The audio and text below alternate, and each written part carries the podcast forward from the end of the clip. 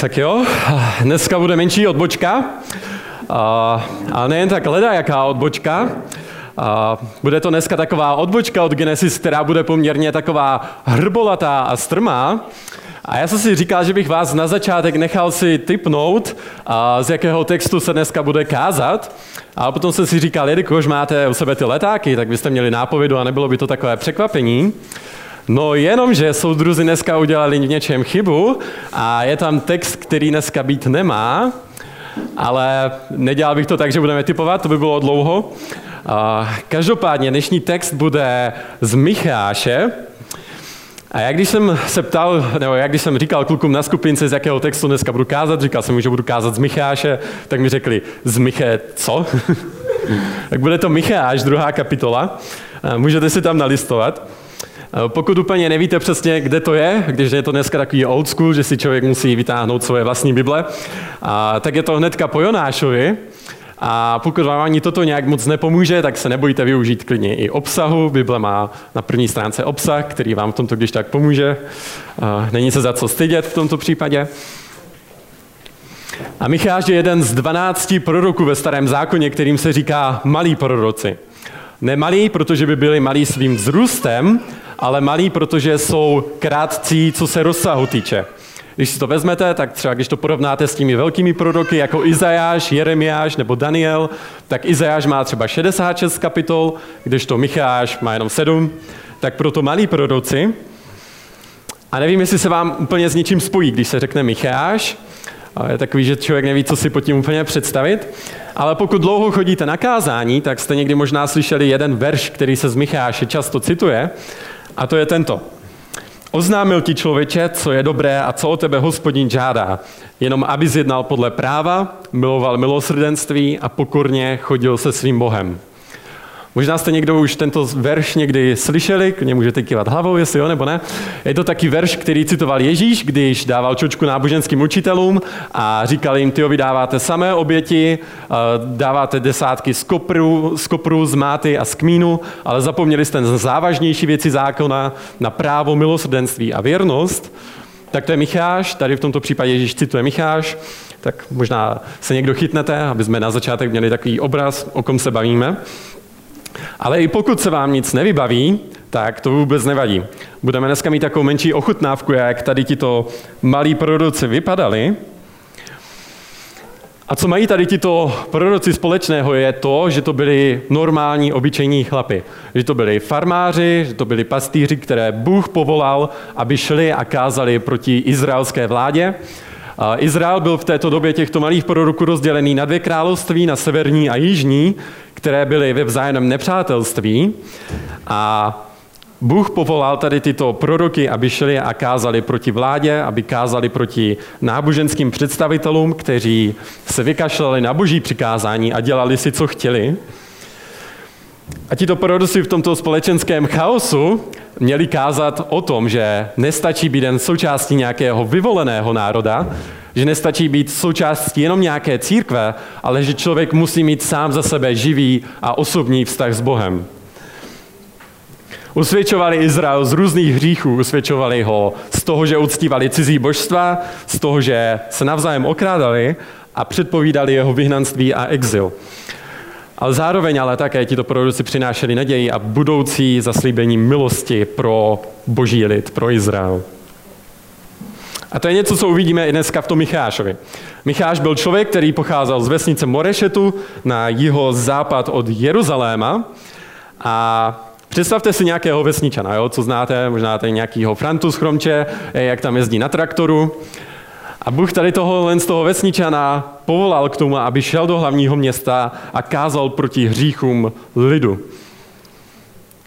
Jeho úkol bylo říkat, že kvůli hříchu Izraele přitáhne asyrská armáda, která rozmlátí hlavní města na padrť a vyvede všechny izraelské obyvatele do zajetí mezi okolní národy. A zvlášť měl Micháš kázat proti vládcům, kteří byli vydřiduši, kteří zneužívali svého postavení a své moci, kteří vyjídali domy vdov a zneužívali svého bohatství k tomu, aby se sami měli lépe.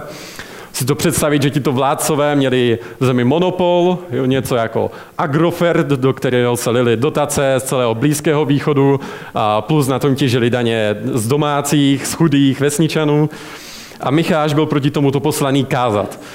Měl kázat a zastat se chudých, zastat se vdov a sirotků a měl kázat proti vládě a proti náboženským vedoucím, kteří nežili podle božího slova a zneužívali své moci. Možná si řeknete, tyjo, co to má dělat s námi? A proč bychom se tady v neděli ráno měli zabývat tím, že někde ve starém Izraeli někdo někoho utlačoval a okrádal? A ten důvod je ten, že lidé jsou pořád stejní. A že ten text je pro nás dneska stejně aktuální, jak byl pro lidi tehda. A já vždycky, když čtu tady tyto malé proroky, tak si říkám, že jsem vždycky úplně zaražený nad tím, jak jsou prostě aktuální. Že mě to přijde, jako by to prostě vystřihl dneska někdo z dnešní doby. A zvlášť u Micháše mi přišlo, že úplně kopíruje takovou náladu dnešní doby. Dnešní doby, která se dalo říct, že je to taková doba cukrové vaty, kde nikdo nesmí nikomu říct, že dělá něco špatně, všechno musí být politicky korektní, s každým se musí jednat v rukavičkách, a nejvíc korektní musí být to, jakým způsobem se bavíme o Bohu. Bůh je milující, Bůh je láska a nikoho nesoudí, všechny přijímá a nehněvá se. Bůh je taký milostivý tatínek, který by nikdy neudělal lidem nic zlého. A ten dnešní text nám má pomoct takových představ vystřízlivět. Uvidíme, že Bůh nás lidi soudí tvrději, než si myslíme, protože náš hřích je větší, než si chceme připustit.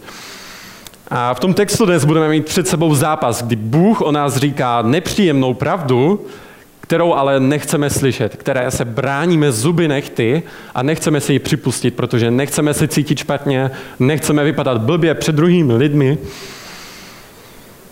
A zároveň ale uvidíme, že je pro nás lepší čelit nepříjemné pravdě, než potom nést následky nějaké příjemné lži. Bohu na nás totiž záleží a proto za námi přichází a říká nám těžké věci. Varuje nás před tím, kam se řítíme, i když se nám to častokrát nelíbí. A já jsem přesvědčený, že kdybychom více četli tyto proroky, tak bychom mnohem více chápali to, jak je Bůh svatý a jak nenávidí hřích a jak netoleruje hřích v našich životech. Myslím si, že by nás to vedlo k mnohem svatějšímu životu. A to opravdu platí o to více tady u těchto malých proroků, kde doslova lítají často hromy a blesky.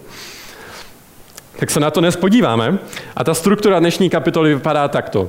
Bůh napřed skrze Micháše oznamuje Izraelcům jejich hřích, na to jim oznamuje to, že Bůh je kvůli tomuto hříchu bude soudit a na závěr Bůh říká, že je zachrání.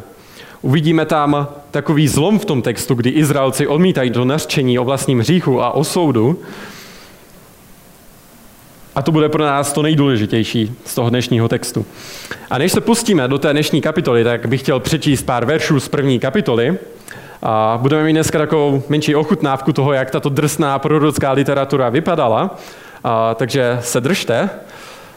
Možná ve vás dneska bude během toho kázání všechno křičet a spírat se, protože máte pocit, že Bůh není takový, jak si myslíte. Máte možná jinou představu o Bohu, ale zkuste to v průběhu toho kázání, když tak vydržet. Nejsme tady o toho, abychom si říkali jenom to, co nám bude příjemné, ale abychom se nechali formovat tím, co Bible říká. I když to bude nepříjemné, nebo i když to bude bolestivé, nebo i když se nám to nebude zdát. Jen takové upozornění na začátek. A tak jdeme na to. Micháš, první kapitola, prvních šest veršů. Hospodinovo slovo, které se stalo k Micháši Morešeckému ve dnech judských králů Jotama, Achaza a Chyskiáše. To, co viděl o Samaří a Jeruzalému. Slyšte všechny národy, pozorně naslouchej země i všechno, co ji naplňuje. Ať je panovník hospodin proti vám svědkem, panovník ze svého svatého chrámu. Neboť hle, hospodin vychází ze svého místa, sestoupí a bude šlapat po návrších země. Hory se pod ním rozplynou, údolí se rozpoltí jako vosk od ohně, jako voda proudící po stráni. To všechno kvůli Jakobovu přestoupení a kvůli hříchům domu izraelského. Co je Jakobovým přestoupením? Přece Samaří. Co jsou návrší Judy? Přece Jeruzalém. Takový dramatický začátek uh, dneska. A Micháš tady začíná tu svou žalbu proti Izraeli tím, že popisuje Boha, jak přichází soudit svůj lid. Říká, že Bůh pošlape izraelskou zemi a že bude jako oheň, před kterým se hory rozstaví jako vosk a před kterým se krajina rozteče jako voda. A proč takový dramatický začátek? Je to proto, že Izraelci opustili hospodina. Je to proto, že opustili svého boha a namísto něj začali uctívat pohanské bohy a dopustili se modloslužby. Micháš tady říká, že přestoupením Jakoba, to znamená toho severního království, je jeho hlavní město Samaří a přestoupením Judy, znamená jižního království, je Jeruzalém. Dokonce tady Micháš nazývá Jeruzalém eh, návrším, a pokud někdo trošku znáte tu prorockou literaturu, tak víte, že toto není lichotka. Že návrší byly ty místa, kde se děly ty nejhorší modloslužby, kde se obětovaly děti, kde se uctívali ty pohanské, ti pohančtí bohové. A Bůh říká, v mých očích je Jeruzalém jako takové návrší. Bůh dále o těchto městech říká, že je promění v sutiny a že je rozmetá od základu a že přitáhne asyrská armáda, která odvede Izrael do, do zajetí. To vidíme v průběhu potom té první kapitoly, kde se dále popisuje, že se ta modloslužba rozmohla v celém Izraeli. A to byl první hřích Izraelců. Když si trochu vezmete tu historii Izraelců, tak Bible říká, že Bůh je vyvedl z Egypta, z odrodství a přivedl je do země a uzavřel s nimi smlouvu a měli Izraelci zachovávat to boží přikázání a Izrael měl být svatým národem, který by svým životem měl ukázat na to, jak svatý je Bůh. A zároveň měli žít ve vzájemné lásce, aby ukázali, že Bůh je nejenom svatý, ale dobrý. A v tom obojím Izraelci selhali. To je něco, co uvidíme i v té dnešní kapitole, která mluví hodně o tom, že se Izraelci začali navzájem okrádat a můžeme se teda do toho pustit. Ta dnešní druhá kapitola začíná takto. Verše 1 až 2. Běda těm, kdo vymýšlejí špatnosti a páchají zlo na svých ložích. Provedou ho za svítání, nebo je to v jejich moci. Dychtí po polích a uchvacují je, po domech a zabírají je. Utlačují člověka i jeho dům. Muže a jeho dědictví. To, co tady vidíme, je to, že Micháš mluví k bohatým lidem. Micháš mluví k bohatým lidem, kteří mají moc a postavení, které zneužívají k tomu, aby se sami měli lépe. A přitom dělají to, co jim Bůh v desateru vyloženě zakázal. Jestli si vzpomenete na to, jak zní to poslední přikázání desatera, nebudeš dychtit podobně svého blížního, nebudeš dychtit po ženě svého blížního, ani po jeho otroku, ani po jeho otrokyni, ani po jeho bíku, ani po jeho oslu, vůbec po ničem, co patří tvému blížnímu. A z toho je tady Micháš usvědčuje. On jim říká, namísto toho, abyste sloužili Bohu, tak vás zajímá jenom to, co si sami můžete urvat. Jenom to, co si sami můžete utrhnout a o co můžete ochudit druhé lidi. A zároveň to nejsou jenom skutky, co tady Bůh na nich soudí. Vidíme, že Bůh tady odsuzuje také jejich myšlenky a zaměření jejich srdce. To je to, co jim říká, že Bůh vidí jejich touhy a myšlenky, když vymýšlí to zlo na svých ložích. I když si myslí, že se prostě nikdo nedívá. A ten důvod, proč je to tady s tím hříchem tak vyhrocený, je ten, že Izraelci svým chováním porušovali tu boží smlouvu, kterou s nimi Bůh uzavřel. Když je vyvedl z té země a přivedl je do Egypta, uh, přivedl je z, z Egypta do té země. A zkuste si to představit tak, jako že Bůh s nimi uzavřel smlouvu o pronájmu. Pronajal jim vlastní zem, vysvětlil jim podmínky a povinnosti nájemce a řekl jim, pokud tuto mou smlouvu nebudete dodržovat, tak vás vystěhuju. Toto jim tady Micháš připomíná, že vy jste jenom nájemci. Jste jenom nájemci na boží zemi, ale chováte se, jako by vám to tu patřilo. Berete si, co vám nepatří, sousedy vyhazujete na ulici a okrádáte všechny kolem sebe. A klíčem k pochopení té dnešní kapitoly budou ty verše 6 až 7. Můžete se tam klidně nahlédnout trošku, protože kolem těchto dvou veršů se točí celý ten text. A jak jsem říkal na začátku, tak Micháš tady usvědčuje ten Izrael z hříchu, říká jim, že přijde soud, ale ti Izraelci toto naštění odmítají. Micháš jim říká, v tomto hřešíte, Bůh na vás přivede soud, ale Izraelci mu na to říkají, v těch verších 6 až 7, můžeme na to rychle jenom nahlédnout, o, lidé mu na to říkají, jo, neprorokujte, prorokují, neprorokujte takové věci. Potupa nás nezasáhne, má se toto říkat domě Jakobův, došla hospodinu trpělivost. Jo, to, co tady vidíme, je, že ti lidé nechtěli slyšet nic o vlastní hříšnosti. Nechtěli slyšet to, že dělají něco špatně a proto říkali Michášovi, ať jim neprorokuje takové věci. Namísto toho, aby uznali svoji vinu, tak ji zlehčují a dokonce si to obhajují tím, jaký Bůh je. Říkají, došla snad Bohu trpělivost, opravdu, Bůh takové, opravdu Bohu takové věci vadí, Teď Bůh je přece trpělivý, ne? Nebude se na nás hněvat kvůli něčemu takovému. A toto jejich odmítnutí bude pro nás dneska klíčem. Potřebujeme vidět tuto jejich odmítavou reakci, protože jsme častokrát úplně stejní. Nechceme si přiznat vlastní hřích a nepříjemnou pravdu o vlastní skaženosti, protože se nechceme cítit blbě.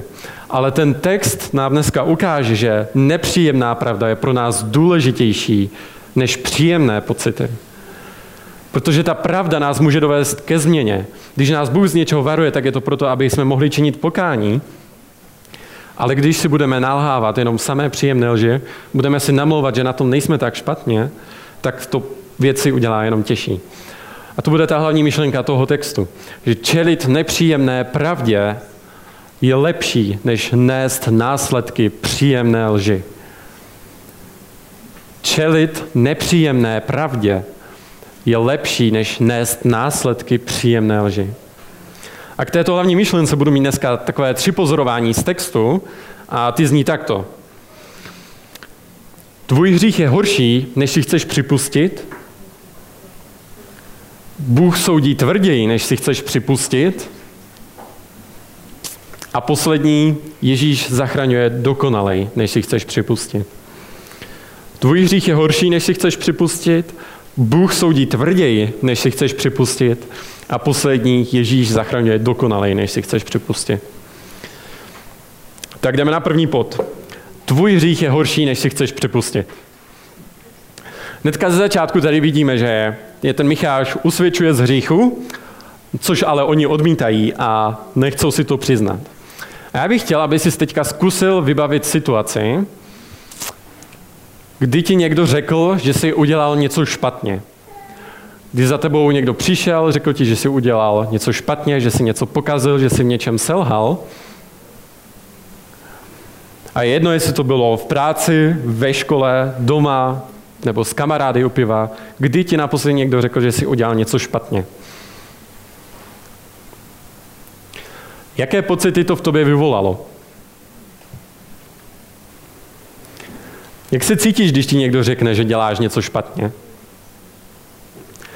Cítíš se dotčený, jakým způsobem uražený nebo naštvaný na toho člověka, co ti to řekl? Nebo máš tendenci svalovat svou vinu na někoho jiného? Zamysli se nad tím, jak na takové situace reaguješ. A můžeme jít i o úroveň výš. Co když za tebou přijde někdo a řekne ti, že to, co jsi udělal, nebo to, co děláš, je hřích, že to je zlé. Zlehčuješ takové věci? Říkáš si věci stylu, tyjo, tak to dělá každý, není to, není to tak hrozný, to je prostě normální. Nebo se snažíš předstírat, že takové věci neděláš, že nejsi tak špatný, nebo že neděláš věci tak špatně? Skrýváš před druhými své špatné stránky, protože chceš vypadat dobře před druhými? Nebo svaluješ vinu na druhé a říkáš si to, co tady ten nebo tady tam bude říkat? A nebo tě naopak taková kritika drtí a máš pocit, že se ti rozpadá život pod rukama, když ti někdo říká, že si udělal něco špatně. A častokrát jsou naše reakce takové, protože ze sebe chceme mít dobrý pocit. Ale co nás tento text učí, je, že pravda je důležitější než dobrý pocit. Zlehčujeme svůj hřích, protože nechceme vypadat jako ti špatní. Nechceme být ti, kdo chybují, chceme udělat dojem na druhé lidi a častokrát i na samotného Boha. A nebo naopak zveličujeme své selhání a říkáme si, že Bůh nám už nemůže odpustit po tom všem, co jsme udělali. Ale obojím v podstatě zlehčujeme Boží svatost. Namlouváme si, že máme šanci naplnit ty dokonalé boží standardy pro náš život a že před Bohem nejsme tak špatní. Ale to boží slovo nás vede k opaku. Ukazuje nám, jak moc je náš hřích před boží tváří vážný. Ne proto, aby nám to Bůh vyčítal, ale aby nám dal možnost se od těchto věcí odvrátit.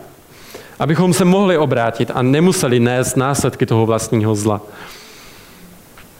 A já chci, abyste si z z dneška odnesli, že je lepší přiznat si nepříjemnou pravdu, než potom nést následky příjemné lži. Je lepší přiznat si to, jak Bůh vidí náš hřích, než se snažit vypadat dobře před ostatními a tvářit se, že se nic neděje. A zvlášť jako křesťaní máme v tomto svobodu. Máme svobodu přiznat si vlastní hřích a nechat se napravit druhými, protože víme, že to není něco, co by nás určovalo, že to není to, kým jsme. Neurčuje nás už to, co pokazíme, nebo to, v čem selžeme, ale to, že nás Bůh přijal v Ježíši. To je to, co nám dává svobodu přiznat si vlastní hřích. Proto neodmítej to, když tě, ně, když tě někdo napomene. Nebuď naštvaný na člověka, co ti řekne něco příjemného se líbí, jak toto říká jeden známý kazatel Charles Spurgeon. On říká, když za tebou přijde někdo a řekne ti, jak seš hrozný, tak se na něho nezlob. Jsi horší, než on si myslí.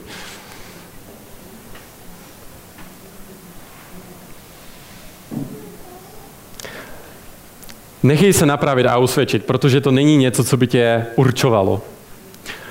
To, že tě Bůh z něčeho usvědčuje, je milost. To, když se cítíš usvědčený, je milost, protože ti Bůh dává šanci se od těchto věcí odvrátit. Boží lásku si nemůžeš zasloužit. To už máš a tu přijímáš skrze víru. A to ti dává svobodu přiznat si vlastní selhání. A lidé nepotřebují totiž vidět to, jak ty jsi dokonalý, ale jak Bůh je dokonalý. To, co lidi zasáhne, je, když uvidí tvou pokoru a ne předstíranou dokonalost. Proto se nechej napravit druhými, protože jednak je tvůj hřích horší, než si chceš přepustit, ale zároveň ti to už Bůh nepočítá. A můžeš být rád za to, že Bůh ti tvé hříchy už nebere, nepočítá, ale očišťuje tě, abys mohl být jako Kristus.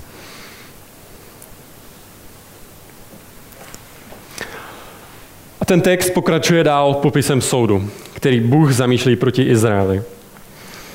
A další myšlenka, kterou tady uvidíme, je ta, že Bůh trestá tvrději, než si chceš připustit. Bůh trestá tvrději, než si chceš připustit. Verše 3 až 5. Proto hospodin praví toto.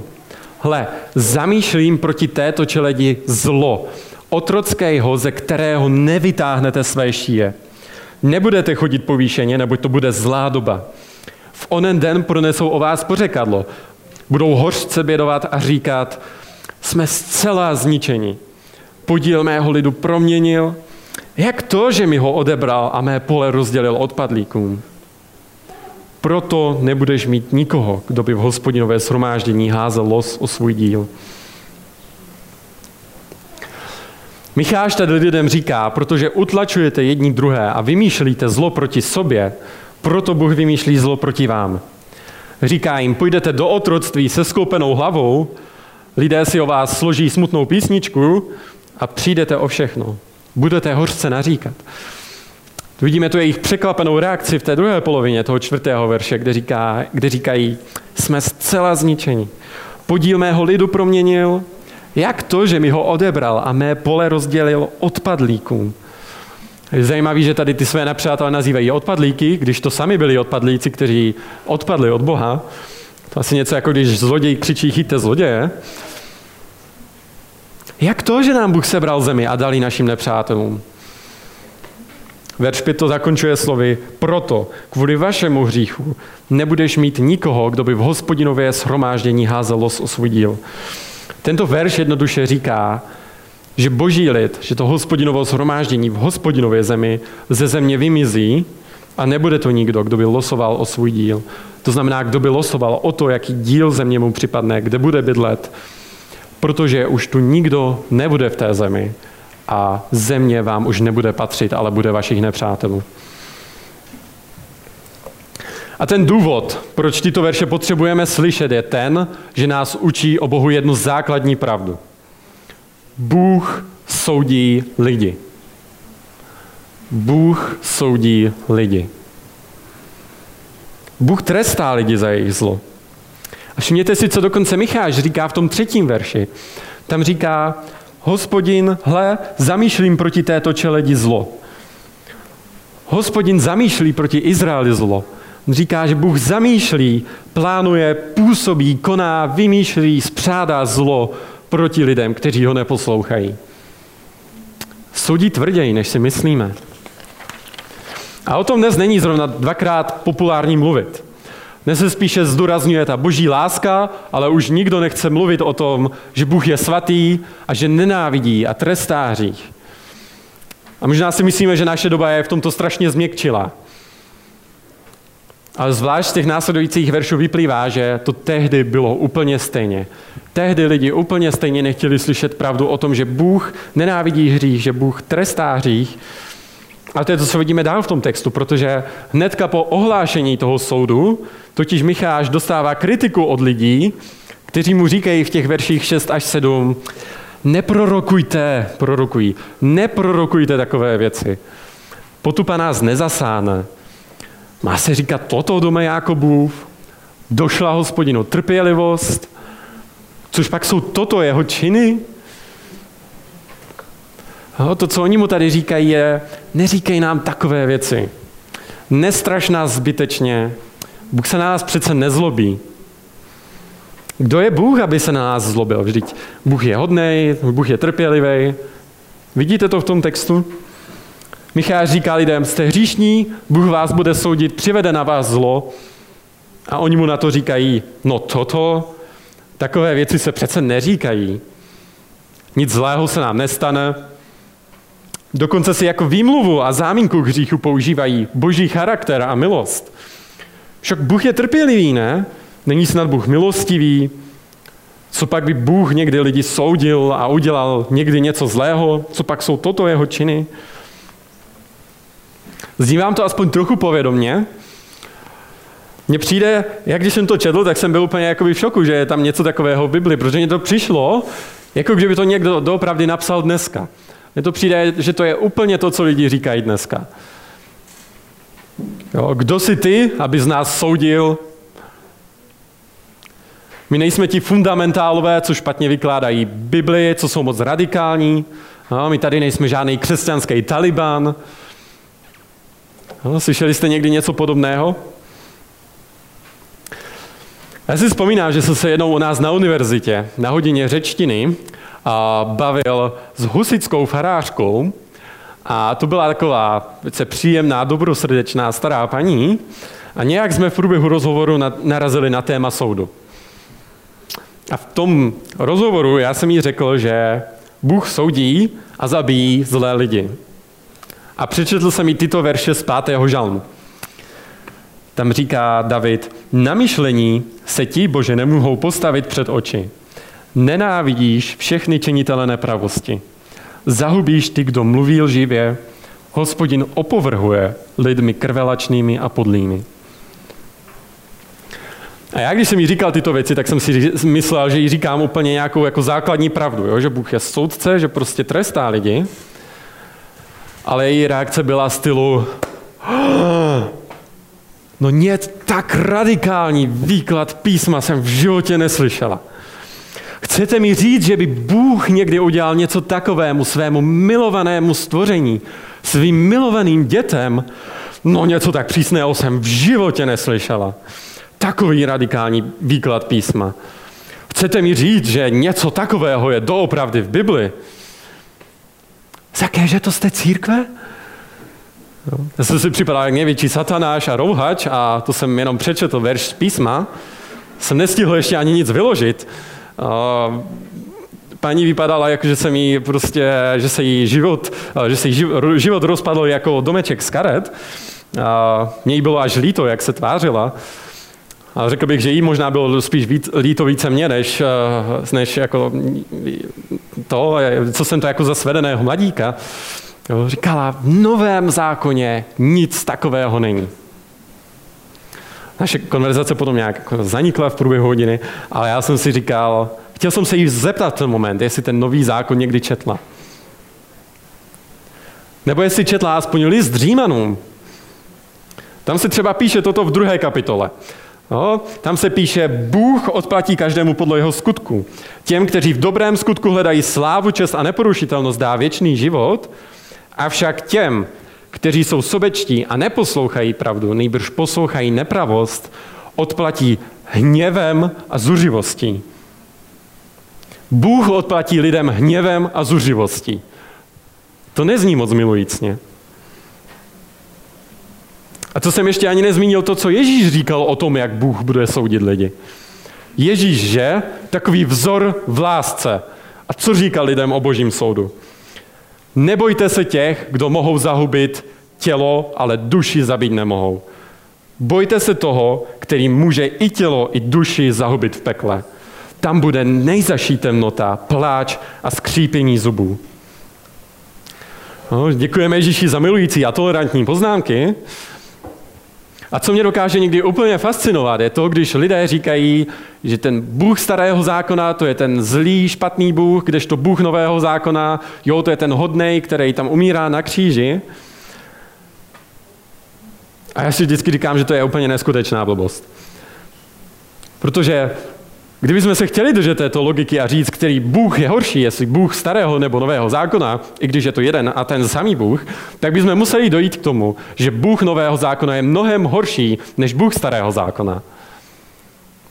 Ve starém zákoně se například vůbec nic skoro nepíše o nějakém věčném utrpení. Sem tam, tam Bůh sice někoho zabije, když Izrael reptají proti Mojžíši, tak tam Bůh udělá zemětřesení, zabije to půlku národa, ale v Novém zákoně se naproti tomu mluví častokrát o věčném utrpení. A to je mnohem horší, než že Bůh někoho zabije, že? A jenom Ježíš samotný mluvil o pekle a o věčném utrpení víc než celá Bible se starým a novým zákonem dohromady. Hodný Bůh nového zákona. A tyto verše, které jsem četl, jsou v písmu. Tyto těžké a nepříjemné verše jsou v písmu. A ta otázka na nás je, co s nimi uděláme. Sfoukneme je ze stolu a budeme dělat, že tam nejsou. Vymyslíme si nějakou vlastní představu, protože si myslíme, že naše představa o Bohu je mnohem humánnější, mnohem ličtější, mnohem lepší. A nebo se necháme těmito verši formovat. Necháme nimi napravit svou pokřivenou a častokrát sentimentální představu o Bohu. Vymýšlíš si představu Boha podle obrazu svého, Bůh to s námi myslí dobře, když nám říká těžké věci. A my to s lidmi myslíme dobře, když jim toto říkáme. Já to s váma myslím dobře, když vám dneska říkám tyto věci. Protože láska říká těžké věci. Protože my je potřebujeme slyšet. Potřebujeme někdy někoho, kdo nám dá pár facek, aby jsme se mohli uvědomit z toho, co děláme. A nedávno mě v tomto oslovil citát z jedné knihy, který mě hodně usvědčil a kde autor cituje jednoho ateistického autora, Pena Gilleta. A já bych chtěl, abyste teďka poslouchali, co tento ateista, já znovu říkám, ateista říká. Tam říká, víte, vždycky říkám, že si nevážím lidí, kteří neobracejí druhé na svou víru. Není to nic, co by ve mně vzbuzovalo respekt. Pokud věříte, že je nebe a peklo a že je možné, že do něj někteří lidé směřují, nebo že nezískají věčný život či něco takového, a myslíte si, že jim o tom vlastně nestojí za to říct, protože by to bylo společensky nevhodné, jak moc musíte někoho nenávidět, abyste se ho nesnažili obrátit na svou víru? Jak moc musíte někoho nenávidět, abyste věřili, že je možné získat věčný život a přitom mu o tom neřekli. Chci říct, kdybych byl bez stínu pochybností, přesvědčený, že se na vás řítí kamion, ale vy byste tomu nevěřili, ale ten kamion se na vás valil, v určitou chvíli bych se na vás vrhl a strhnul vás stranou. A tohle je ještě mnohem důležitější. A toto říká ateista. Ateista, který má větší, který má větší pochopení pro křesťanské pravdy než většina křesťanů. Chceme lidi varovat, protože nám na nich záleží. Chceme lidem říkat těžké a nepříjemné pravdy, protože je máme rádi. A k tomu směřuje i zbytek toho textu. Bůh říká od konce sedmého verše, říká Izraeli, což nejsou mé záměry dobré vůči tomu, kdo žije správně, ale můj lid nedávno postal jako nepřítel. Svlékáte plášť z oděvu těch, kdo bezstarostně procházejí, těch, kdo se navracejí z boje. Ženy mého lidu vyháníte z jejich rozkošných domovů a jejich děti připravujete na věky o mou důstojnost.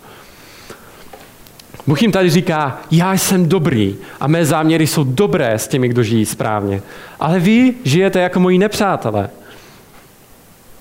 Okrádáte bezbrané kolem jdoucí, vyháníte ženy ze jejich domovů, to mimo jiné znamená, jejich manžely napřed zabíjíte, jejich děti připravujete na věky o mou důstojnost, připravujete o podíl v zemi tím, že je berete jejich rodině, pravděpodobně prodáváte do otroctví.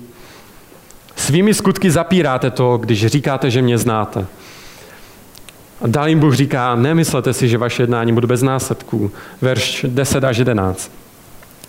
Staňte a odejděte, neboť toto není místo odpočinku kvůli nečistotě, která přináší zkázu. Naprostou zkázu. Kdyby někdo plácal do větru a lhal, budu ti prorokovat o víně a o pivu. To by byl prorok pro tento lid. Znovu jim tady Bůh říká, odejděte.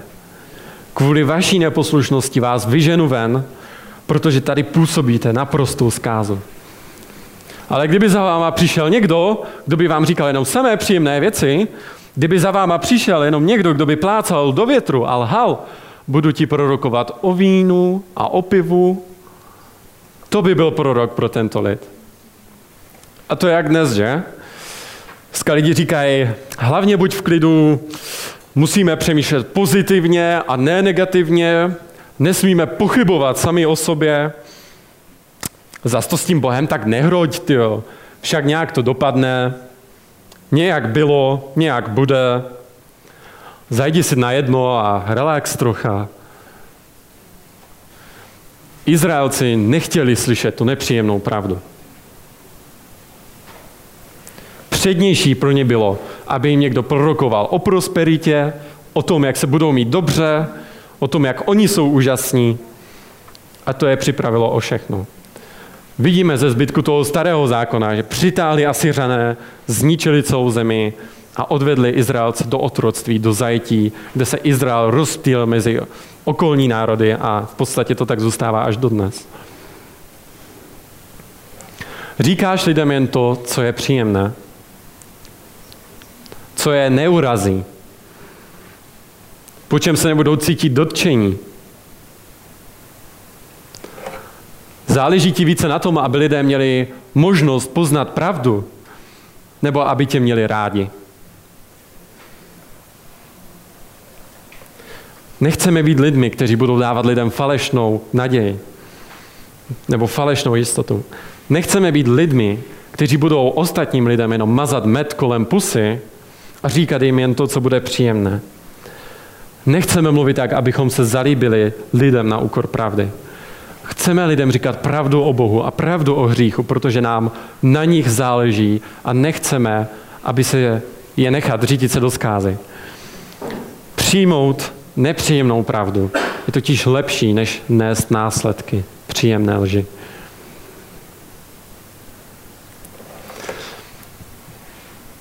A nakonec uvidíme, že právě tato nepříjemná pravda o hříchu a o božím soudu je přesně to, co nám pomůže jasněji vidět to, jak moc nás Bůh miluje. Pokud si tyto těžké a nepříjemné pravdy Bible nepřipustíme, tak nebudeme schopni docenit, jak moc nás Bůh miluje a od čeho nás zachránil. A to bude můj poslední bod. Ježíš zachraňuje dokonalej, než si chceš připustit. Ježíš zachraňuje dokonalej, než si chceš připustit. Verše 12 až 13. Bůh tady říká, jistě pozbírám Jákoba, tebe celého. Jistě shromáždím ostatek Izraele. Dám ho pospolu jako ovce do ohrady, jako stádo na pastvinu, bude se to hemžit lidmi. Ten, kdo proráží cestu, vytáhne před nimi. Prorazí, projdou bránou a vyjdou skrze ní. Jejich král půjde před nimi, hospodin v jejich čele. Bůh tady dává slib, že i když Izraelci budou odvedeni do zajetí a do otroctví kvůli jejich hříchu, tak je Bůh nakonec shromáždí jako ostatek z okolních národů. Vidíme tady Boha jako pastýře, krále, který shromažďuje svůj lid, jako ovce na pastvinu a proráží ty brány otroctví a vyhnanství, kde byli předtím vězněni. A je to obraz Mesiáše a zachránce, který zachraňuje svůj lid z následku jejich hříchů a vytahuje je z louže, do které sami spadli. A podobně končí, končí i celá ta kniha Micháš, kde Micháš říká, 7. kapitola, 18. verš, kdo je Bůh jako ty, který snímá vinu a promíjí přestoupení ostatku svého dědictví? Nebude držet neustále svůj hněv, protože má zalíbení v milosrdenství. Znovu se nad námi slituje, pošlape naše viny a všechny naše hříchy uvrhneš do hlubin moře. Prokážeš věrnost Jákobovi, milosrdenství Abrahamovi, jak si přísahal našim otcům od dávných časů. Co tyto verše říkají, je, že Bůh je jednak spravedlivý, jednak nenávidí a trestá hřích, ale zároveň má zalíbení v milosrdenství, zalíbení v milosti a nezaslouženě odpouští lidem pro své jméno a pro svou věrnost. Bůh nám neodpouští pro nic, co by bylo v nás, co my bychom si zasloužili, nebo jak my jsme úžasní, že nám Bůh musí odpustit, ale Bůh nám odpouští čistě kvůli sobě samému, pro věrnost svým slibům a proto, jak Bůh je dobrý. A ze zbytku Bible vidíme, že ten příběh Izraele je příběh nás všech. Že my všichni jsme ti zlí Izraelci. My jsme ti zlí nájemníci tady na této boží zemi, kteří nežijí tak, jak chce Bůh. V Genesis jsme viděli, že Bůh stvořil lidi, aby ho uctívali a sloužili mu. To je ten účel, proč Bůh stvořil člověka. Aby ho člověk uctíval a sloužil mu. Ale lidé si rozhodli žít po svém a sami si rozhodovat, co pro ně bude nejlepší. Co pro ně bude dobré nebo špatné. A stejně tak jsme žili i my. Žijeme si jako lidé hlavně pro sebe, chceme v životě naplnit naše plány a naše sny a na Boha kašleme. A o tom Bible říká, že to je ten největší hřích. Žít podle svého bez Boha. To je ten vzdor, o kterém mluví Genesis. A protože jsme všichni takto odmítli Boha, tak Bible říká, že si zasluhujeme smrt. A nový zákon dále popisuje smrt jako vyhnanství, které čeká každého člověka. A každý člověk si zasluhuje být vyhnán z této boží země do smrti, řekněme to takto obrazně, a být navěky oddělen od té boží tváře.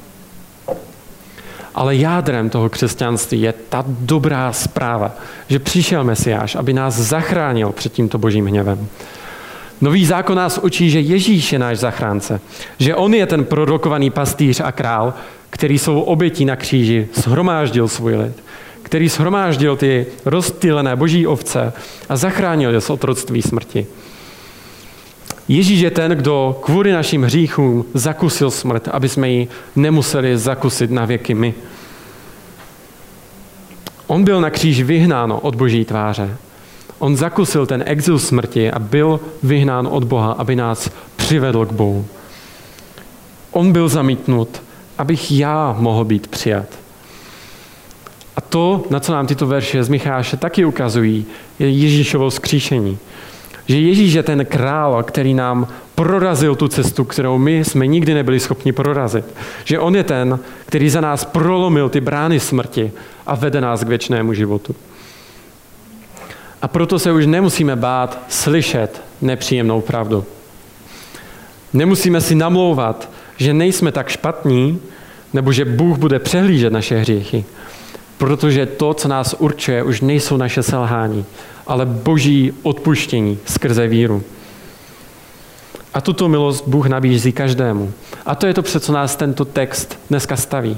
Jak se rozhodneš, když ti Bůh bude říkat, že jsi hříšný? Budeš dělat jako, že se nic neděje, anebo přijmeš tu nabídku milosti? Už se nemusíš bát čelit vlastním hříchům nebo boží svatosti, protože Kristus dostal to, co jsi zasloužil. On byl odsouzen na místo tebe. A tuto milost Bůh nabízí opravdu každému. Proto tě Bůh už nikdy nebude soudit, když toto přijmeš. Když přijmeš tyto těžké pravdy, tak si můžeš být jistý tím, že Ježíš dostal, co ty jsi zasloužil a že Bůh tě už nikdy soudit nebude. Tvůj hřích je nekonečně větší, než si myslíš, protože kvůli tvým vinám musel trpět Boží syn na kříži. Ale zároveň si milovanější, než si dokážeš představit, protože Bůh vydal svého milovaného syna, svého jediného syna, abys ty mohl být zachráněn. To je to, co nám Ježíš ukazuje. Že naše vina je nekonečně větší, než si chceme připustit. A že Bůh soudí nekonečně tvrději, než si chceme připustit. Ale zároveň nám ukazuje, že když tuto nepříjemnou pravdu přijmeme, tak pochopíme, že nás Bůh miluje nekonečně víc, než si vůbec dokážeme představit. A tato pravda je důležitější, než mít za sebe dobrý pocit.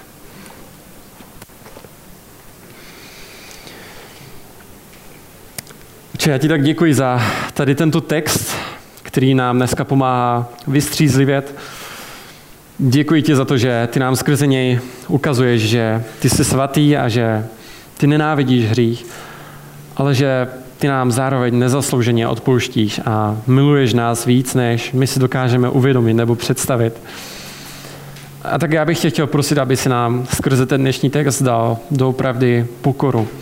Abychom dokázali být pokornými lidmi, kteří si dokáží přiznat vlastní hřích, a kteří dokáží říkat lidem těžkou pravdu, protože ví, že to, co nás lidi určuje, je tvá milost. Tak tě moc prosím, aby si nás pozbudil, aby si nás napomenul skrze tento text, aby si v nás skrze něj pracoval a pomohl nám ho žít, abychom mohli být takový, jak ty nás chceš doopravdy mít. Amen.